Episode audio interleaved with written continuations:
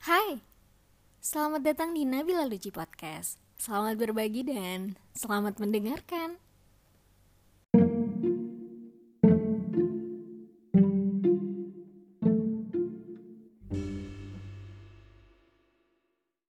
Beberapa waktu lalu gue sempat nonton drama Korea yang rame banget diomongin sama warga Twitter.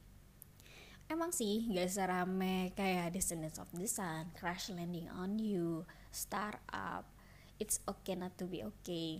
Tapi cukup jadi buah bibir di masyarakat warga Twitter. Katanya banyak yang rasa relate sama apa yang ada di drama itu. Drama yang gue tonton judulnya Nevertheless. Nevertheless sendiri merupakan cerita webtoon yang diangkat menjadi film drama Korea. Hmm, beberapa waktu lalu sih gue cek webtoon ini masih ongoing ya, tapi nggak tahu deh kalau sekarang. Dramanya sendiri udah habis 12 episode. Eh, 12 apa 10 episode ya? gue juga lupa karena kayak sekitar 3 minggu, 2 mingguan yang lalu gue udah tontonnya. Totalnya ada sekitar 10 sampai 12 episode. Udah tamat. Tadi kan gue sempat mention ya. Orang-orang banyak yang ngerasa relate sama film drama Nevertheless ini. Sebenarnya drama ini tuh ngebahas apa sih? Oke. Jadi Nevertheless, nyeritain hubungan-hubungan yang kerap terjadi di masa kuliah maupun masa SMA, yaitu naksir sama teman segi yang sendiri tapi gengsi, naksir sama orang yang gak boleh ditaksir, dan cerita percintaan klasik lainnya. Pemeran utamanya sendiri nyeritain seorang perempuan yang terjebak dalam hubungan situationship. Tenang, buat yang belum tahu situationship itu apa, gue udah googling. Mengutip dari Women's Health Magazine, situationship adalah salah satu jenis hubungan yang sulit untuk didefinisikan dan biasanya berlangsung singkat. Di dalam situationship gak ada yang namanya komitmen, gak ada yang namanya kejelasan hubungan, tapi tindakan-tindakannya udah layaknya orang pacaran aja gitu. Pemeran utama cowoknya bernama Jeon, punya hobi tebar jaring, tebar pesona, alias ceweknya ada di mana-mana. Sedangkan pemeran utama ceweknya namanya Nabi, udah baper dan udah kehilangan akal sehat. Memang sih uh, dalam sepanjang cerita Nevertheless ini Jeon nunjukin sikap-sikap dan uh, usaha dia untuk berubah untuk bisa ngambil hatinya Nabi lagi untuk bisa punya hubungan baik lah intinya sama si Nabi.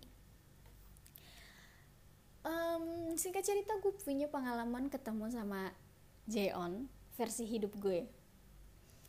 Waktu itu gue berharap begitu pacaran Jeon akan uh, Jeon versi hidup gue akan berubah. Tapi ternyata sampai putus pun nih Jeon nggak berubah. Dia gitu-gitu aja. Mungkin emang sesekali dia nunjukin betapa dia menginginkannya gue di hidup dia atau uh, apa sih nunjukin perasaan dia ke gue. Tapi entah kenapa gue ngerasa itu kayak kamuflase aja dan berkali-kali dia uh, bikin gue ngerasa sakit dengan cara yang sama. Sebenarnya gue di sini bukan mau ngomongin nevertheless sih tapi justru mau ngebahas tentang peran pentingnya parenting menurut gue. Gue tuh percaya kalau anak yang bahagia terlahir dari orang tua yang penuh kasih sayang sebelum gue bikin podcast ini, gue sempat searching artikel tentang parenting. Mengutip dari artikel parenting buatan US, anak yang tidak memiliki orang tua yang penuh kasih sayang cenderung memiliki harga diri yang lebih rendah dan merasa lebih terasing, agresif, dan antisosial. Peneliti di Duke University Medical School menemukan bahwa bayi dengan ibu yang sangat penyayang dan penuh perhatian tumbuh menjadi orang dewasa yang lebih bahagia, lebih tanggung jawab, lebih tangguh, dan tidak terlalu cemas. Pasti lu rada bingung sih, kok tiba-tiba ngomonginnya parenting? Emang apa hubungannya sama Nevertheless? kalau gue boleh uh, beranggapan sedikit ya boleh lah ya di podcast gue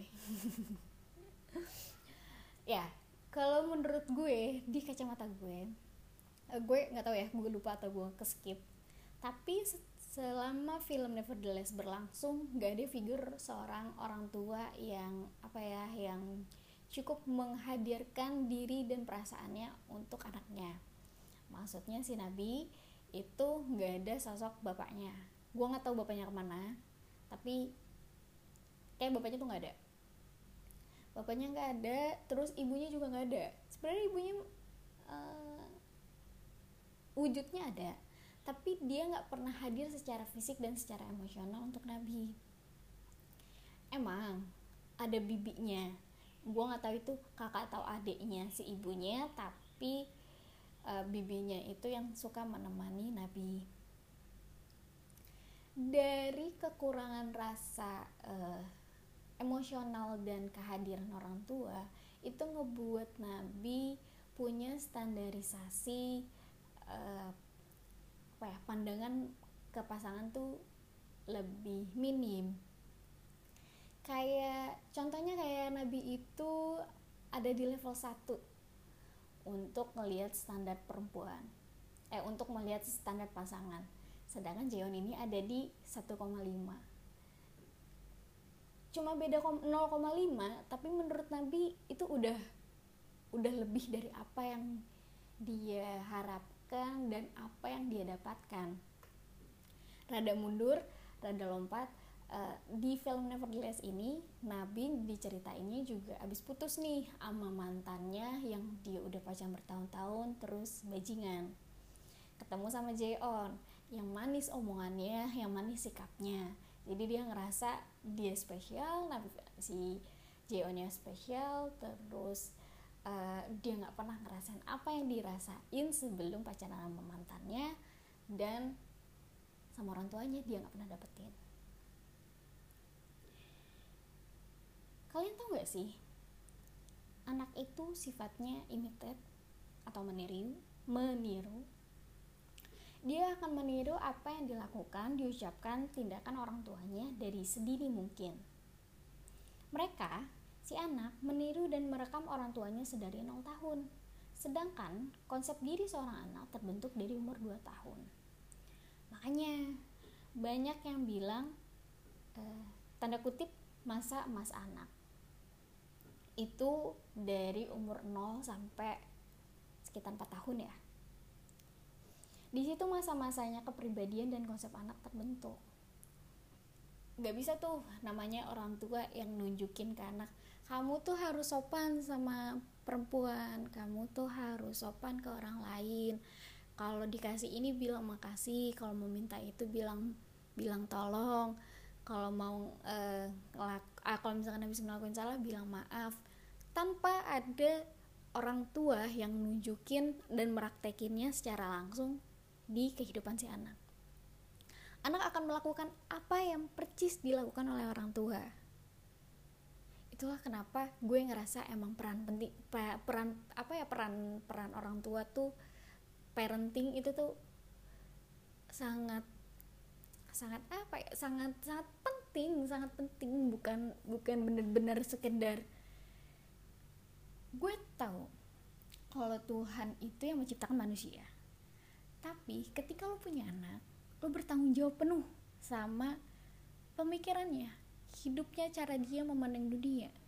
Kacamata kacamata dia melihat dunia sudut pandang dia melihat dunia terus uh, bentuk pola pikirnya itu tuh menjadi semua tanggung jawab orang tua. Walaupun dari garis apa ya walaupun Tuhan tuh udah punya garis tangannya sendiri garis hidupnya sendiri untuk si anak gue tahu gue gue tau kalau menjadi orang tua itu merupakan tanggung jawab seumur hidup. Susah banget jadi orang tua gak ada sekolahnya. Tapi jadi seorang anak juga gak kalah susah apalagi di dunia yang semakin gak adil semakin penuh ketegangan. Gue tuh baru paham sama eh, kalimat masa depan anak dan cucu kita ada di tangan kita. Kalimat itu bukan semata-mata tentang budaya, bangsa, dan negara, tapi kita juga berkontribusi membentuk manusia hari ini. Entah itu, uh, walaupun lu gak punya anak ya, walaupun lu masih belum punya anak, tapi adik lu, sepupu lu, saudara lu, itu tuh lu temen lu juga bahkan itu itu tuh jadi tanggung jawab lo untuk membentuk karakter orang lain sebenarnya. Bentuk pola pikir orang lain dalam berinteraksi sosial dan lain sebagainya. Buat teman-teman yang akan menjadi orang tua atau yang sudah menjadi orang tua semangat ya. Semoga kalian bisa berikan yang terbaik dan amanah untuk teman-teman yang masih single nggak ada salahnya buat belajar parenting dari sekarang. Hmm apalagi ya? Kayaknya cukup sekian untuk pembahasan nevertheless dan peran pentingnya parenting kali ini. Disclaimer jangan langsung ditelan mentah-mentah informasi yang gue sampaikan. Mohon untuk mencari informasi lainnya kalau perlu kalian boleh konsultasikan ke pihak profesional. Karena ini Nabila Loji gue juga pengen tahu pandangan kalian uh, dari kacamata kalian sudut pandang kalian gimana soal setelah nonton si Nevertheless dan juga soal peran pentingnya parenting. Kalian bisa uh, menghubungi gue atau menceritakan itu semua sudut pandang kalian dan bla bla blanya di Instagram gue @nabila_zulian gue tulis username-nya di deskripsi podcast. Cukup sekian. Kalau ada yang miss atau ada yang berlibet mohon maaf. Semoga dia bisa selanjutnya gue bisa membenahi diri. Oke jadi bye bye sampai jumpa lagi